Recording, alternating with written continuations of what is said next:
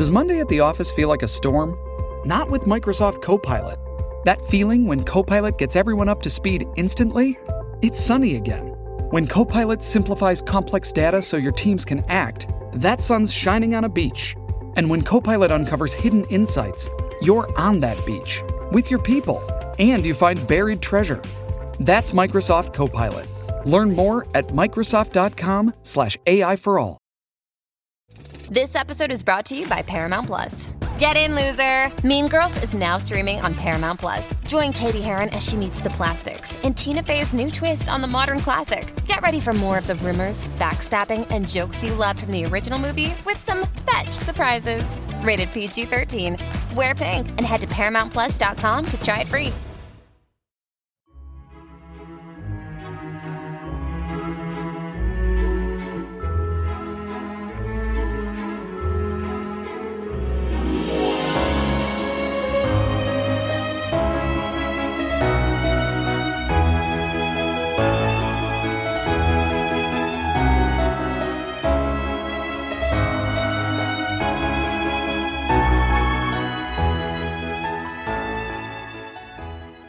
Welcome back, everyone, to 1001 Classic Short Stories and Tales. Sometimes it takes a lot of looking to find a good short story, and I've really found one here with The Waterhole by Maxwell Struthers Burt. This story takes place in the Old West, and it's a story that first appeared in Scribner's Magazine in 1915. It's a story of great bravery and even greater regret, played out against the harsh backdrop of the unforgiving desert, where a man may die of thirst and, in a cruel irony, a thirsty man may die of slaking that thirst too quickly, as we'll soon find out in The Waterhole by Maxwell Struthers Burt. Some men are like the twang of a bowstring. Hardy was like that short, lithe, sunburned, vivid, into the lives of Jarrick, Hill, and myself, old classmates of his. He came and went in the fashion of one of those queer winds that on a sultry day in summer blow unexpectedly up a city street out of nowhere. His comings excited us. His goings left us refreshed and a little vaguely discontented. So many people are gray. Hardy gave one a shock of color, as do the deserts and the mountains he inhabited. It was not particularly what he said. He didn't talk much. It was his appearance, his direct, a trifle fierce, gestures, the sense of mysterious lands that pervaded him. One never knew when he was coming to New York, and one never knew how long he was going to stay. He just appeared, was very busy with mining companies for a while, sat about clubs in the late afternoon, and then, one day, he was gone. Sometimes he came twice in a year, oftener not for two or three years at a stretch. When he did come, we gave him a dinner, that is, Jarrick, Hill, and myself, and it was rather an occasion. We would procure a table in the gayest restaurant we could find, near, but not too near, the music hall. Hill it was who first suggested this as a dramatic bit of incongruity between Hardy and the frequenters of Broadway, and the most exotic food obtainable. For a good part of his time, Hardy, we knew, lived upon camp fare.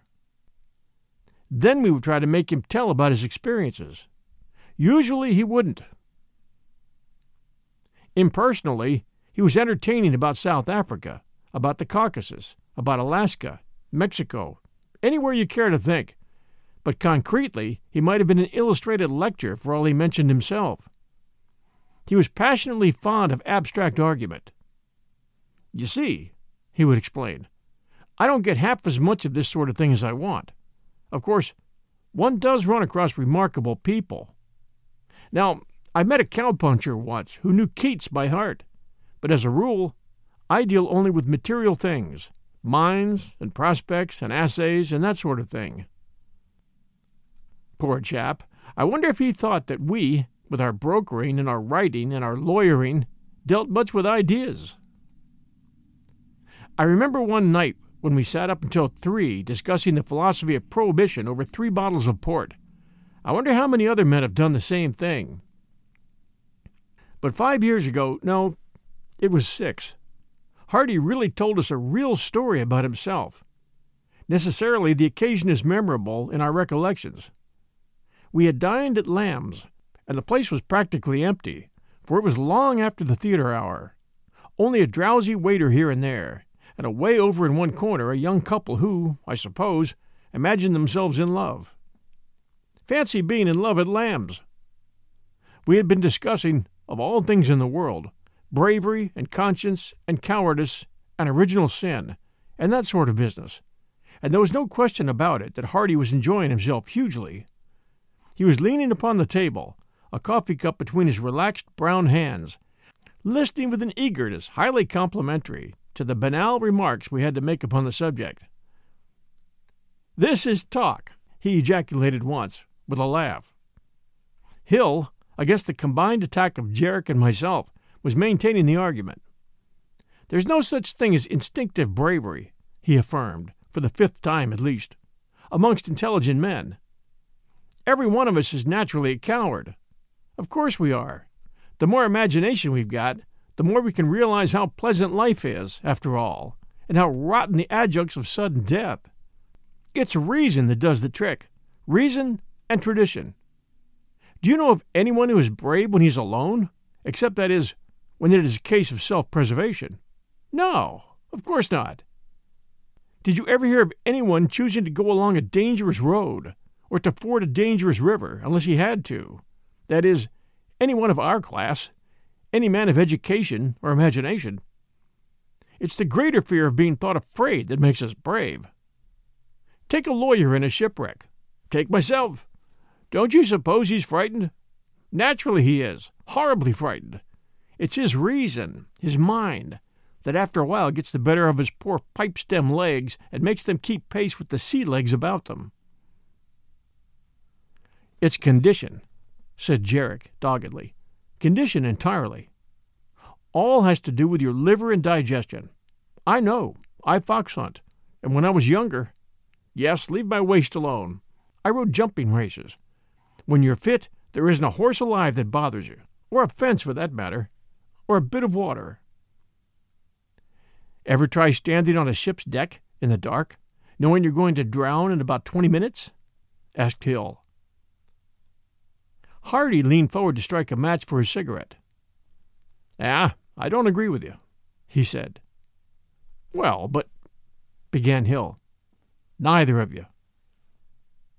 Oh, of course. You're outside the argument. You lead an adventurous life. You keep in condition for danger. It just isn't fair. No? Hardy lit his cigarette and inhaled a puff thoughtfully. You don't understand. All you have to say does have some bearing upon things, but when you get down to brass tacks, it's instinct. At the last gasp, it's instinct. You can't get away from it. It's the fashion now to discount instinct. I know. Well, but you can't get away from it. I've thought about the thing a lot. Men are brave against their better reason, against their conscience. It's a mixed up thing. It's confusing and and sort of damnable, he concluded lamely. Sort of damnable? cried Hill, wonderingly. Yes, damnable. I experienced inspiration. You've got a concrete instance back of that? I ventured. Hardy removed his gaze from the ceiling. Um, well, he stammered. Why, yes. Yes, that's true. You'd better tell it, suggested Hill. Otherwise, your argument is not very conclusive. Hardy fumbled with the spoon of his empty coffee cup. It was a curious gesture on the part of a man whose franknesses were as clean cut as his silences. well, he began, I don't know. Perhaps. I did know a man, though, who saved another man's life when he didn't want to, when there was every excuse for him not to, when he had it all reasoned out that it was wrong, the very wrongest possible thing to do. And he saved him because he couldn't help it, saved him at the risk of his own life, too. He did? murmured Hill, incredulously. Go on, I urged. I was aware that we were on the edge of a revelation. Hardy looked down at the spoon in his hand, then up and into my eyes. It's such a queer place here to tell it. He smiled deprecatingly. Here, in this restaurant. It ought to be about a campfire or something like that.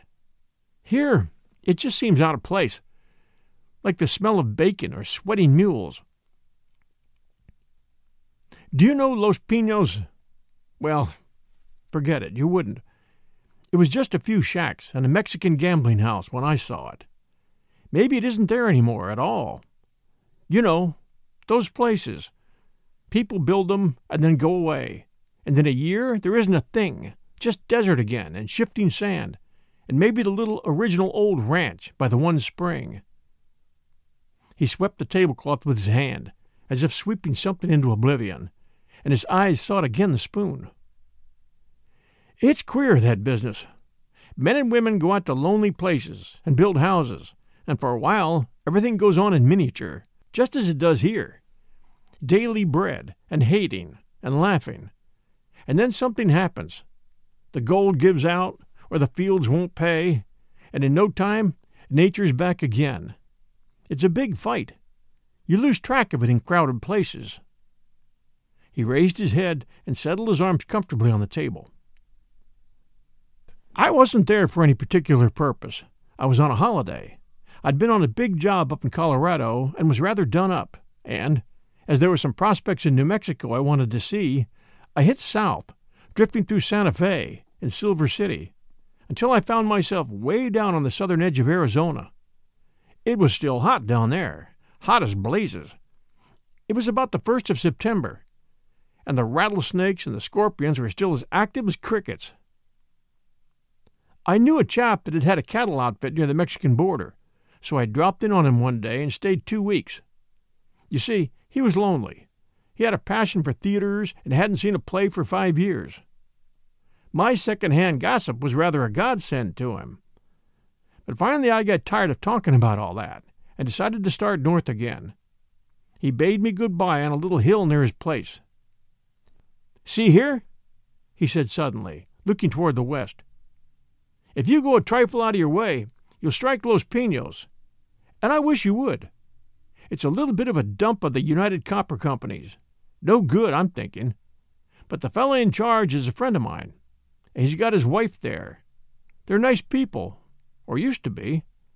I haven't seen them for ten years. They say he drinks a little. Well, we all do. Maybe you could write me how she. I mean, how he's getting on. And then he turned red and I saw how the land lay, and as a favor to him, I said I would. We'll return with our story right after these sponsor messages. Hi, everyone. The holiday season is upon us, and I'll be glued to the telly for BritBox on many a night. I've already shared with you the fact that I keep up with Father Brown and Poirot at BritBox. I also check out their new stuff, like the new series Archie, which tells the story of Archie Leach, otherwise known to millions of filmgoers as Cary Grant. This story comes from his daughter Jennifer Grant and ex wife Dyan Cannon. It's a series. The performance of Jason Isaacs, who plays Cary Grant, is top notch. I highly recommend it. You can only find it on my favorite TV, BritBox. Sign up to BritBox today to stream Archie and other fan favorites today from any device.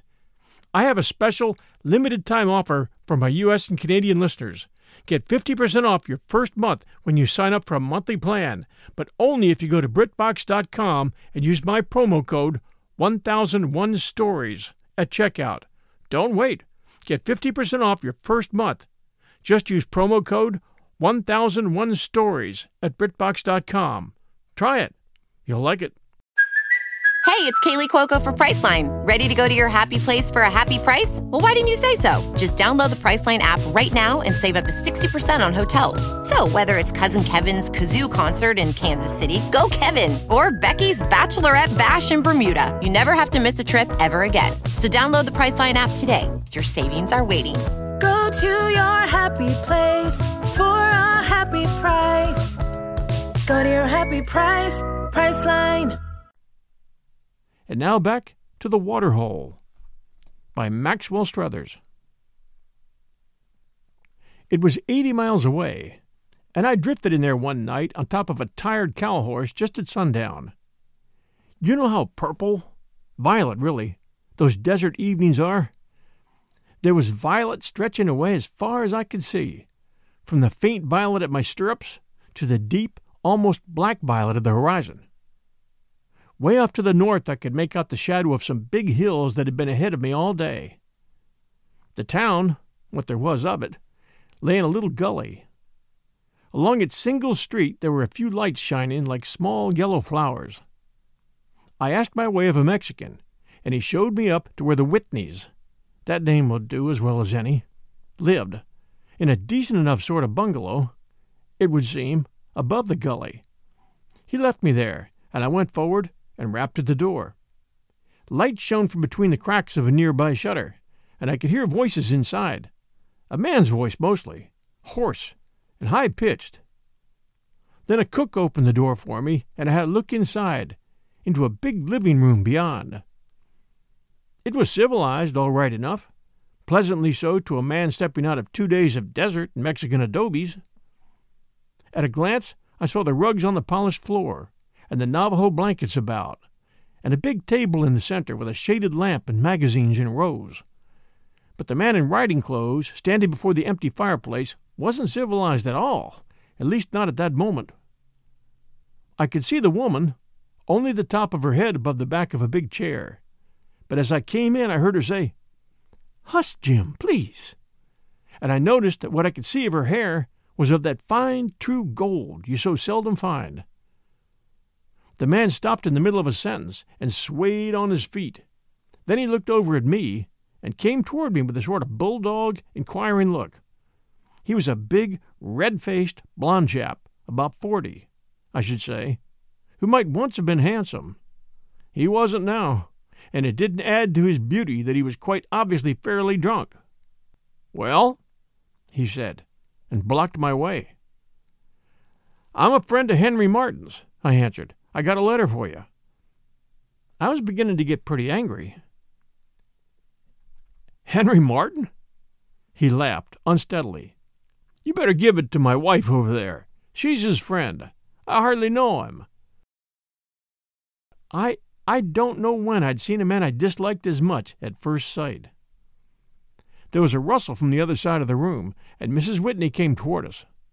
I avoided her unattractive husband and took her hand, and I understood at once whatever civilizing influences there were about the bungalow we were in.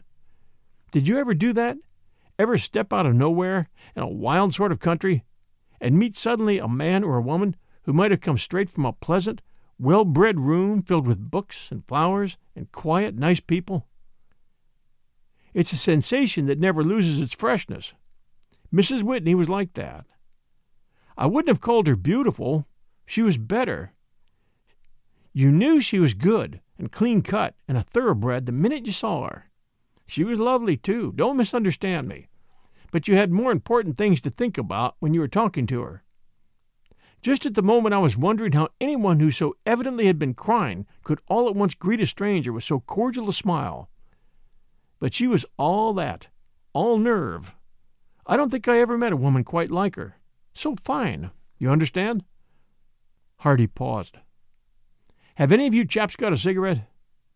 he asked, and I noticed that his hand, usually the steadiest hand imaginable, trembled ever so slightly.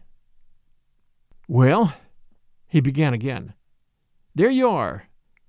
I had tumbled into about as rotten a little pitiful little tragedy as you can imagine.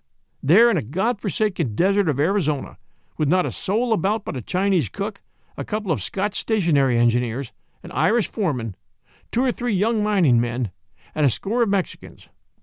Of course, my first impulse was to get out the next morning. To cut out. It was none of my business. Although I determined to drop a line to Henry Martin but I didn't go. I had a talk with Mrs. Whitney that night, after her attractive husband had taken himself off to bed, and somehow I couldn't leave just then. Do you know how it is? You drop into a place where nothing in the world seems likely to happen, and all of a sudden you realize that something is going to happen, and for the life of you, you can't go away. That situation up on top of that hill couldn't last forever, could it? So I stayed on I hunted out the big Irish foreman and shared his cabin. The Whitneys asked me to visit them, but I didn't exactly feel like doing so. The Irishman was a fine specimen, ten years out of Dublin, and everywhere else since that time. Generous, irascible, given to great fits of gaiety and equally unexpected fits of gloom. He would sit in the evenings, a short pipe in his mouth, and stare up at the Whitney bungalow on the hill above. Aye, that Jim Whitney's a devil, he confided to me once. One of these days I'll hit him over the head with a pick and be hung for murder. Now, what in hell you suppose a nice girl like that sticks by him for? If it weren't for her, I'd have reported him long ago. The scut! And I remember that he spat gloomily. But I got to know the answer to that question sooner than I'd expected. You see, I went up to the Whitneys often, in the afternoon, or for dinner, or in the evening, and I talked to Mrs. Whitney a great deal, although sometimes I just sat and smoked and listened to her play the piano. She played beautifully. It was a treat to a man who hadn't heard music for two years. There was a little thing of Grieg's, a spring song, or something of the sort, and you've no idea how quaint and sad and appealing it was, and incongruous, with all its freshness and murmuring about waterfalls and pine trees. There in those hot, breathless Arizona nights. Mrs. Whitney didn't talk much. She wasn't what you would call a particularly communicative woman. But bit by bit, I pieced together something continuous. It seems that she had run away with Whitney ten years before. Oh, yes, Henry Martin. That had been a schoolgirl affair. Nothing serious, you understand, but the Whitney matter had been different. She was greatly in love with him, and the family had disapproved. Some rich, stuffy Boston people, I gathered. But she had made up her mind and taken matters in her own hands. That was her way, a clean cut sort of person, like a gold and white arrow, and now she was going to stick by her choice no matter what happened. Owed it to Whitney. There was the quirk in her brain. We all have a quirk somewhere, and that was hers. She felt that she had ruined his career. He had been a brilliant young engineer, but her family had kicked up the devil of a row, and, as they were powerful enough, and nasty enough, had more or less hounded him out of the East. Of course, personally, I never thought he showed any of the essentials of brilliancy. But that's neither here nor there. She did, and she was satisfied that she owed him all she had. I suppose, too, there was some trace of a Puritan conscience back of it, some inherent feeling about divorce. And there was pride as well, a desire not to let that disgusting family of hers know into what ways her idol had fallen. Anyway, she was adamant. Oh, yes, I made no bones about it. I up and asked her one night why she didn't get rid of the hound. So there she was, that white and gold woman, with her love of music, and her love of books, and her love of fine things, and her gentleness, and that sort of fiery, suppressed northern blood, shut up on top of an Arizona dump with a beast that got drunk every night and twice a day on Sunday. It was worse even than that. One night, we're sitting out on the veranda. Her scarf slipped, and I saw a scar on her arm, near her shoulder. At that point, Hardy stopped abruptly and began to roll a little pellet of bread between his thumb and his forefinger. Then his tense expression faded, and he sat back in his chair. You got another cigarette? he said to Jarrick. No, wait a minute. I'll order some. He called a waiter and gave his instructions. You see, he continued. When you run across as few nice women as I do, that sort of thing is more than ordinarily disturbing. And then I suppose it was the setting, and her loneliness, and everything. Anyway, I stayed on. I got to be a little bit ashamed of myself. I was afraid that Mrs. Whitney would think that, would think me prompted by mere curiosity or a desire to meddle. So after a while, I gave out that I was prospecting that part of Arizona and in the mornings I would take a horse and ride out into the desert. I loved it, too. It was so big and spacious and silent and hot. One day I met Whitney on the edge of town. He was sober, as he always was when he had to be. He was a masterful brute in his way. He stopped me and asked if I'd found anything, and when I laughed, he didn't laugh back. There's gold here, he said, lots of gold. Did you ever hear the story of the Ten Strike Mine? Well, it's over there. He swept with his arm the line of distant hills to the north. The crazy Dutchman that found it staggered into Almuda, ten miles down the valley, just before he died, and his pockets were bulging with samples. Pure gold, almost.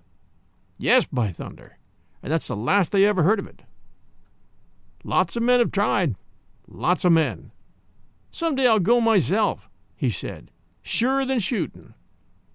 And he let his hands drop to his sides and stared silently toward the north, a queer, dreamy anger in his eyes. I've seen lots of mining men, lots of prospectors in my time, and it didn't take me long to size up that look of his.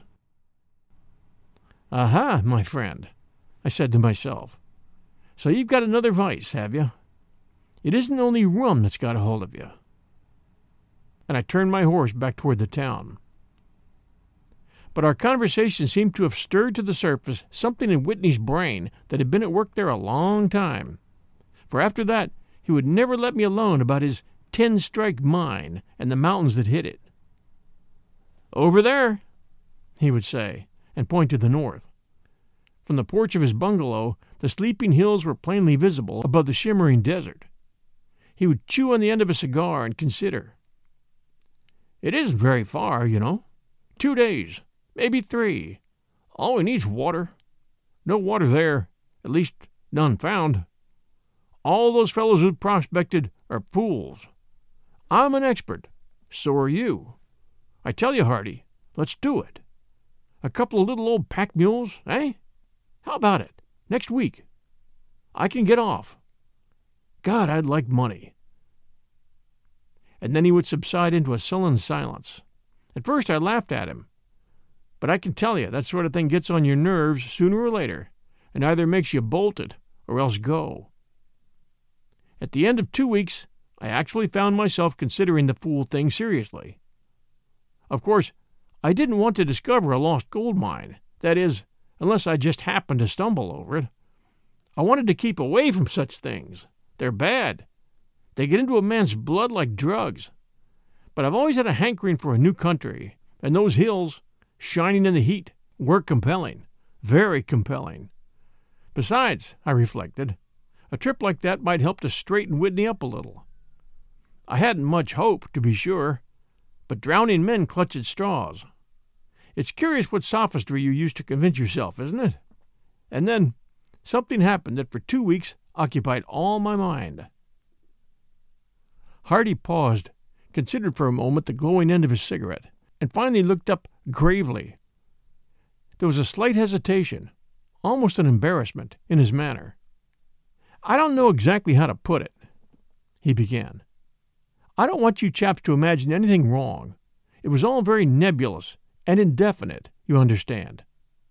Mrs. Whitney was a wonderful woman. I wouldn't mention the matter at all if it wasn't necessary for the point of my story. In fact, it is the point of my story. But there was a man there, one of the young engineers, and quite suddenly I discovered that he was in love with Mrs. Whitney, and I think. I never could be quite sure, but I think she was in love with him. It must have been one of those sudden things a storm out of a clear sky, deluging two people before they were aware. I imagine it was brought to the surface by the chap's illness. He'd been out riding on the desert and had got off to look at something, and a rattlesnake had struck him a big, dust dirty thing on the wrist, and very faint. He had galloped back to the Whitneys. And what do you suppose she had done? Mrs. Whitney, that is flung herself down on him, and sucked the wound. Yes, without a moment's hesitation. Her gold hair all about his hand, and her white dress in the dirt. Of course, it was a foolish thing to do, and not in the least the right way to treat a wound, but she had risked her life to do it. A slight cut on her lip, you understand. A tiny, ragged place. Afterward, she had cut the wound crosswise, and had put on a ligature, and then had got the man into the house some way and nursed him till he was quite himself again. I dare say he'd been in love with her a long while without knowing it, but that clinched matters. Those things come overpoweringly and take a man down in places like that. Semi tropical and lonely and lawless, with long empty days and moonlit nights. Perhaps he told Mrs. Whitney. He never got very far, I'm sure. She was a wonderful woman.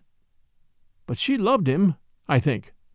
You can tell those things, you know. A gesture, an unavoidable look, a silence.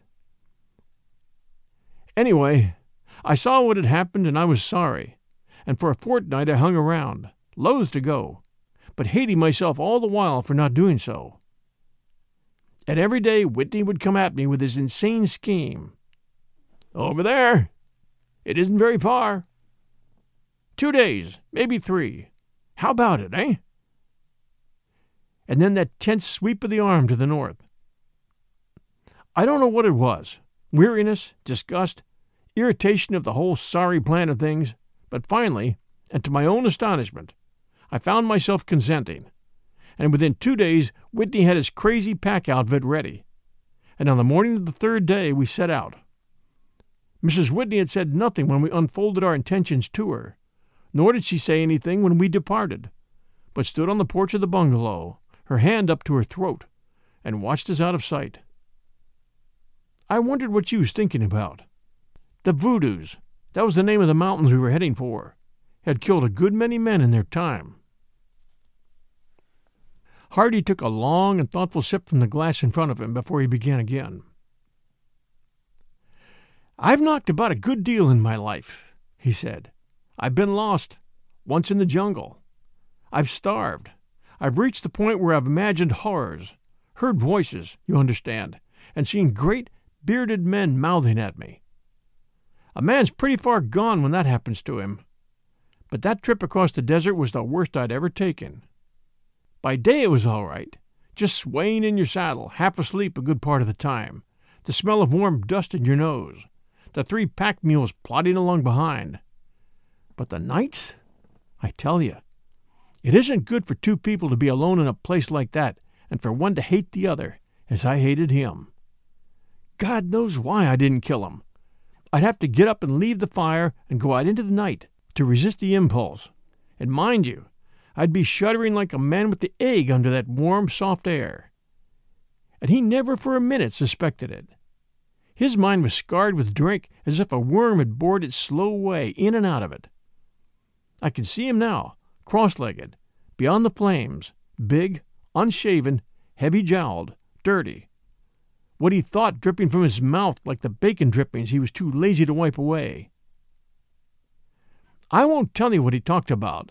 You know, the old thing, but not in the way even the most wrong minded of ordinary men talks. There was a sodden, triumphant deviltry in him that was appalling. He cursed the country for its lack of opportunity of a certain kind. He was like a hound held in leash, gloating over what he would do when he got back to the kennels of civilization again. And all the while, at the back of my mind, was a picture of that white and gold woman of his, way back toward the south, waiting his return because she owed him her life for the brilliant career she had ruined, or so she thought. It made you sometimes almost want to laugh insanely. I used to lie awake at night and pray whatever there was to kill him, and do it quickly. I would have turned back, but I felt that very day I could keep him away from Los Pinos was a day gained for Mrs. Whitney. He was a dangerous maniac, too. The first day he behaved himself fairly well, but the second, after supper, when we had cleaned up, he began to fumble through the packs and finally produced a bottle of brandy. Fine camping stuff, he announced. Lots of results for very little weight. Have some? Are you going to drink that? I asked. Oh, go to hell, he snapped. I've been out as much as you have. I didn't argue with him further. I hoped if he drank enough the sun would get him. But the third night he upset the water kegs, two of them. He had been carrying on some sort of weird celebration by himself, and finally staggered out into the desert, singing at the top of his lungs. And the first thing I knew, he was down among the kegs, rolling over and over, and kicking right and left. The one that was open was gone, drained. Another he kicked the plug out of, but I managed to save about a quarter of its contents. The next morning I spoke to him about it. He blinked his red eyes and chuckled. Poor sort of stuff, anyway, he said. Yes, I agreed, but without it, you would blow out like a candle in a dust storm. After that, we didn't speak to each other, except when it was necessary. We were in the foothills of the Voodoos by now, and the next day we got into the mountains themselves. Great, bare, ragged peaks, black and red and dirty yellow, like the cooled off slake of a furnace. Every now and then a dry gully came down from nowheres, and the only human thing one could see was occasionally, on the sides of one of these, a shivering, miserable, half done piñon. Nothing but that. And the steel blue sky overhead, and the desert behind us, shimmering like a lake of salt. It was hot. Good Lord, it was hot. The horn of your saddle burned your hand. That night we camped in a canyon, and the next day we went still higher up, following the course of a rutted stream that probably ran water once a year. Whitney wanted to turn east, and it was all a toss up to me. The place looked unlikely enough, anyway, although you never can tell. I had settled into the monotony of the trip by now, and didn't much care how long we stayed out. One day was like another hot little swirls of dust, sweat of mules, and great black cliffs, and the nights came and went like the passing of a sponge over a fevered face. On the sixth day, the tragedy happened. It was toward dusk, and one of the mules, the one that carried the water, fell over a cliff. He wasn't hurt, just lay on his back and smiled crossly. But the kegs and bags were smashed to bits. I like mules, but I wanted to kill that one. It was quiet down there in the canyon, quiet and hot. I looked at Whitney, and he looked at me, and I had the sudden, unpleasant realization that he was a coward, added to his other qualifications. Yes, a coward. I saw it in his blurred eyes and the quivering of his bloated lips. Stark, dumb fear. Coming with the realization that we had no water. That was bad. I'm afraid I lost my nerve, too. I make no excuses. Fear is infectious. At all events, we tore down out of that place as if death was after us, the mules clattering and flapping in the rear. After a time, I rode more slowly, but in the morning we were nearly down at the desert again, and there it lay before us, shimmering like a lake of salt. Three days back to water. The next two days were rather a blur, as if a man were walking on a red hot mirror that tipped up and down and tried to take his legs from under him. There was a water hole a little to the east of the way we had come, and toward that I tried to head. One of the mules gave out and staggered and groaned and tried to get up again. I remember hearing him squeal. Once. It was horrible. He lay there, a little black speck on the desert. Whitney and I didn't speak to each other at all, but I thought of those two kegs of water he had upset.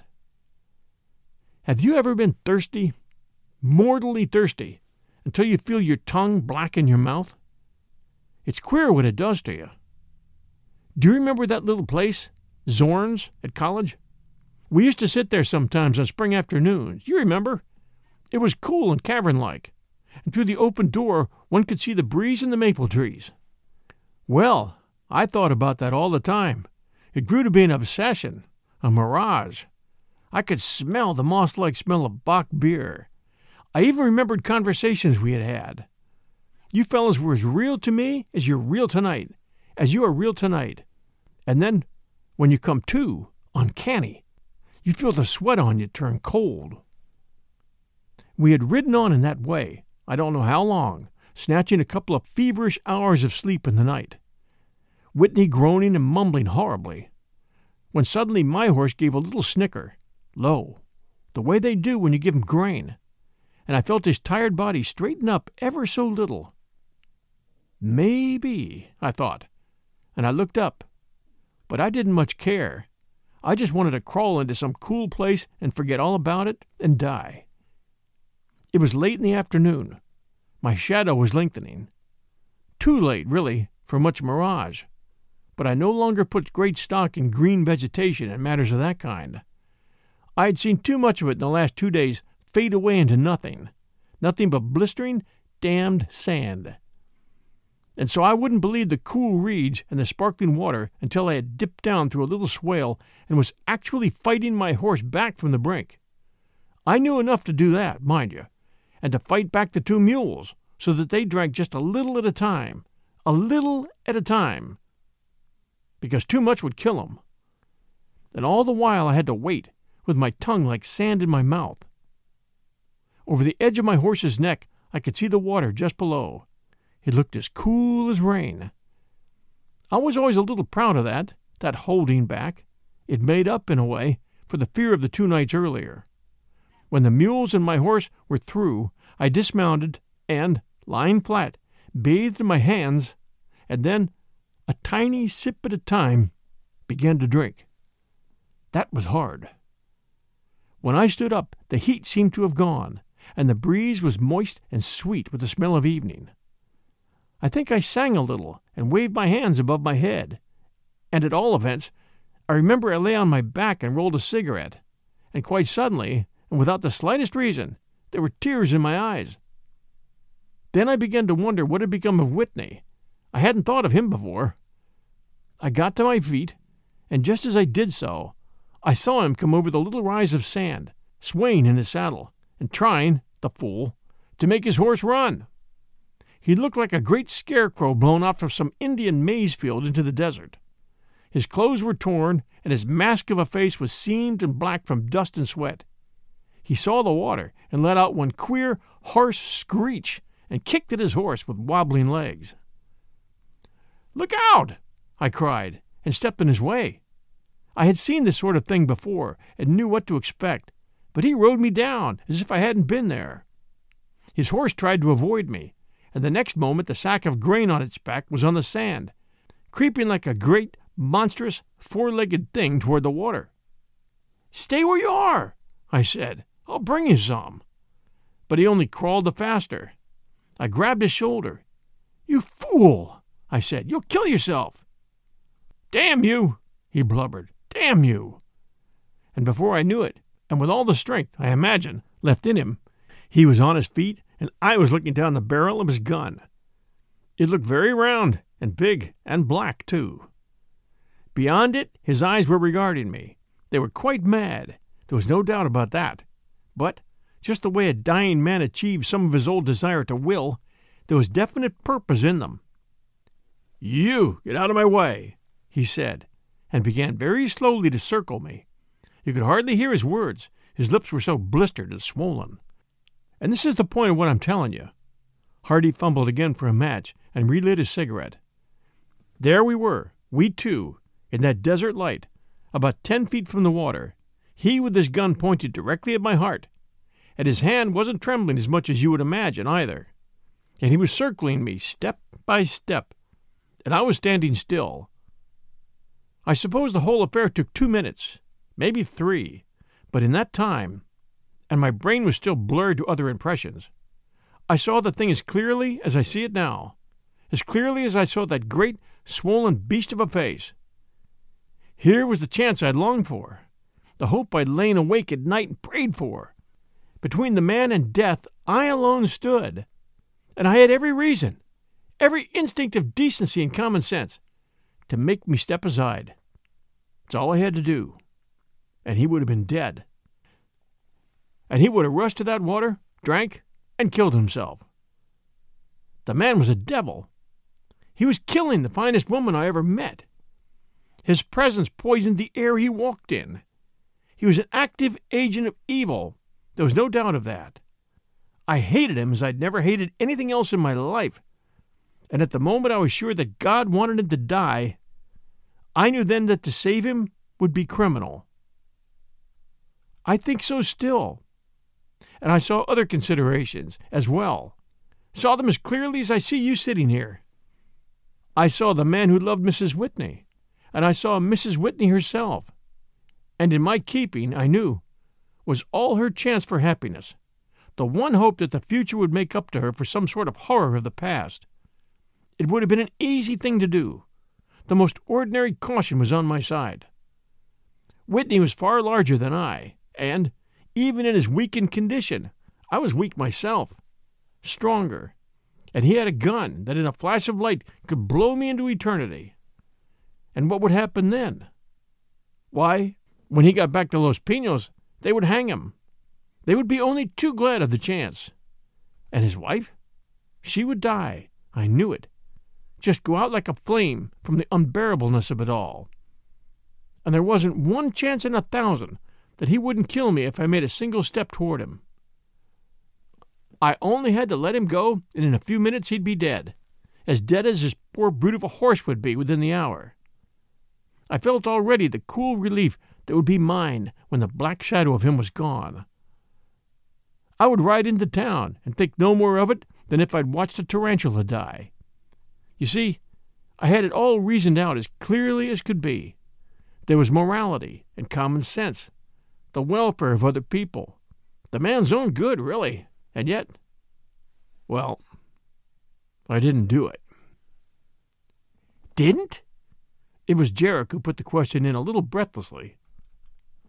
No, I stepped toward him, like so. One step, then another, very slowly, hardly a foot at a time, and all the while I watched the infernal circle of that gun, expecting it every minute to spit fire. I didn't want to go. I went against my will. I was scared, too, mortally scared. My legs were like lead. I had to think every time I lifted a foot, and in a queer, crazy way, I seemed to feel two people, a man and a woman, holding me back, plucking at my sleeves. But I went. All the time I kept saying, very steady and quiet, Don't shoot, Whitney. You hear? Don't shoot, or I'll kill you. Wasn't that silly? Kill him. Why, he had me dead ten times before I got to him. But I suppose some trace of sanity was knocking at his drink sodden brain, for he didn't shoot. He just watched me, his red eyes blinking. One step at a time, nearer and nearer. I could feel the sweat on my forehead, and then I jumped. I had him by the legs, and we went down in a heap. He shot then. They always do. But I had him tied up with the rags of his own shirt in a trice. Then I brought him water in my hat and let him drink it, drop by drop. After a while, he came to altogether but he never thanked me. He wasn't that kind of a brute. I got him into town the morning of the second day and turned him over to his wife. So you see. Hardy hesitated and looked at the circle of our faces with an odd, appealing look. It's queer, isn't it? All mixed up. One doesn't know. He sank back in his chair and began to scratch absent mindedly at a holder with a match. The after theater crowd was beginning to come in. The sound of laughter and talk grew steadily higher. Far off an orchestra wailed inarticulately. Well, what became of them? I asked. Hardy looked up as if startled. The Whitneys? Oh, she died. Martin wrote me. Down there within a year. One would know that would happen. Like a flame, I suppose. Suddenly. And the man? The fellow who was in love with her? Hardy stirred wearily. I haven't heard, he said. I suppose he's still alive. He leaned over to complete the striking of his match, and for an instant his arm touched a glass. It trembled and hung in the balance, and he shot out a sinewy hand to stop it. And as he did so, the sleeve of his dinner jacket caught. On the brown flesh of his forearm, I saw a queer, ragged, white cross. The scar a snakebite leaves when the scar has grown over it. I meant to avoid his eyes, but somehow I caught them instead. They were veiled and hurt. Thanks for joining us for this great short story, The Waterhole by Maxwell Struther. First time we've covered this author. Hope you enjoyed it as much as I did. We always enjoy reviews, so if you enjoy this story and if you enjoy 1001 Classic Short Stories and Tales, please do send us a review. We'd appreciate that greatly. We also appreciate our Patreon supporters who, for about the cost of a blended cup of coffee, support us every month, and that support is what helps to pay our expenses and keep us going forward. Thanks for listening, everyone, and we'll be back soon.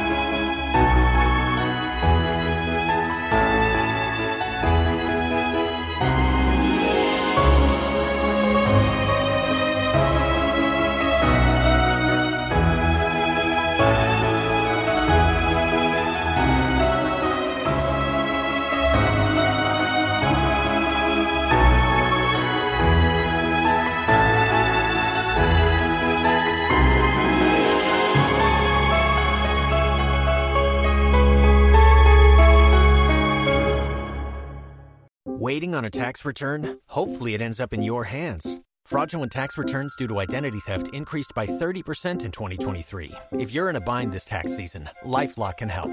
Our U.S. based restoration specialists are experts dedicated to helping solve your identity theft issues. And all LifeLock plans are backed by the Million Dollar Protection Package. So we'll reimburse you up to the limits of your plan if you lose money due to identity theft. Help protect your information this tax season with LifeLock. Save up to 25% your first year at LifeLock.com slash aware.